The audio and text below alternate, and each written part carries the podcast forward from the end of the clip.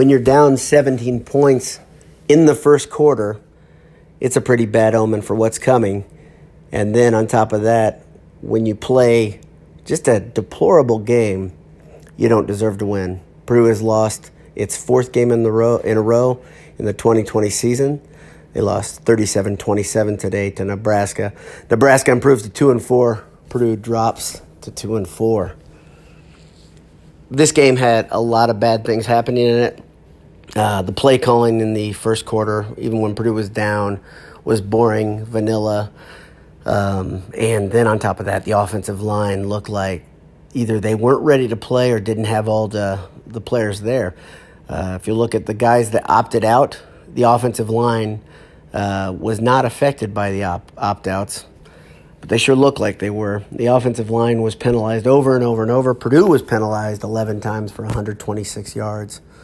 Purdue couldn't run the ball. Uh, in fact, they were so bad at running the ball, they were negative running it, had negative two yards rushing. Plummer had an okay game, I, maybe better than okay, uh, but the 89 yard reception to David Bell kind of made everything look a bit better. He finished the day 33 of 47 with 334 yards. Uh, it's pretty solid.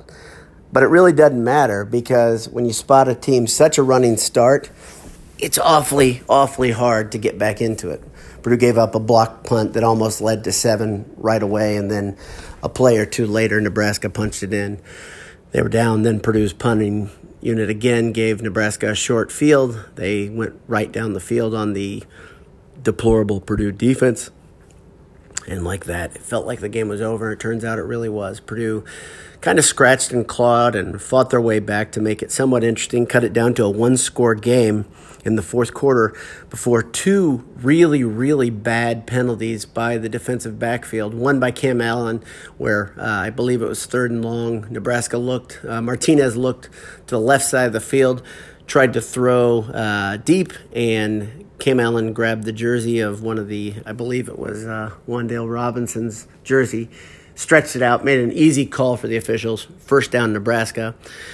Then Purdue's defense stopped them again before Simeon Smiley had a foolish um, flag after the pass was already incomplete. Uh, those two flags uh, fall right in line with the boneheaded play of Purdue all day.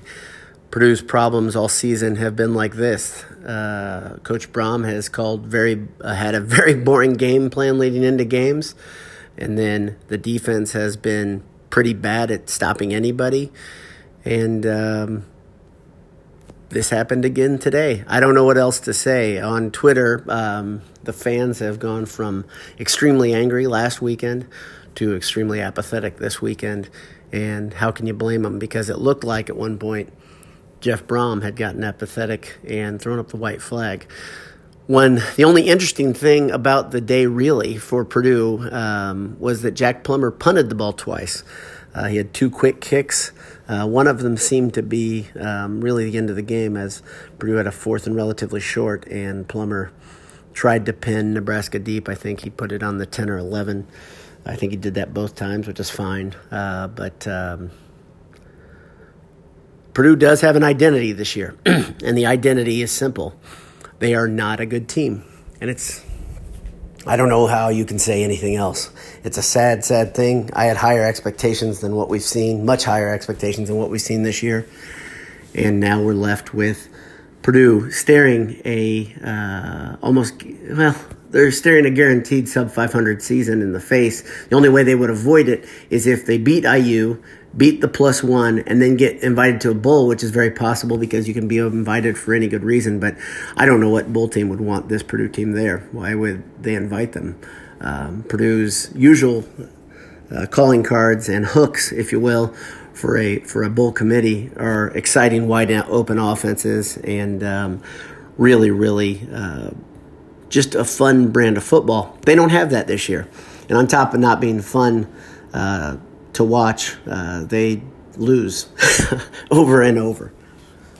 Purdue falls to two and four, and the season really goes to a um, a disappointing, even more disappointing place. Uh, Jeff Brohm's teams now every year have had a three plus uh, three game losing streak or more. This is the longest losing streak, I believe, under Jeff Brohm. I don't think he's had a four game losing streak until this season. I might be wrong. Uh, you guys can check it. Tell me I'm wrong. But uh, I don't think so. I, I know the previous three seasons there was a three uh, game losing streak, but now they're at a new low. That's it. Hope you have a great day. Uh, and man, this sucks. Hammer down. God bless you.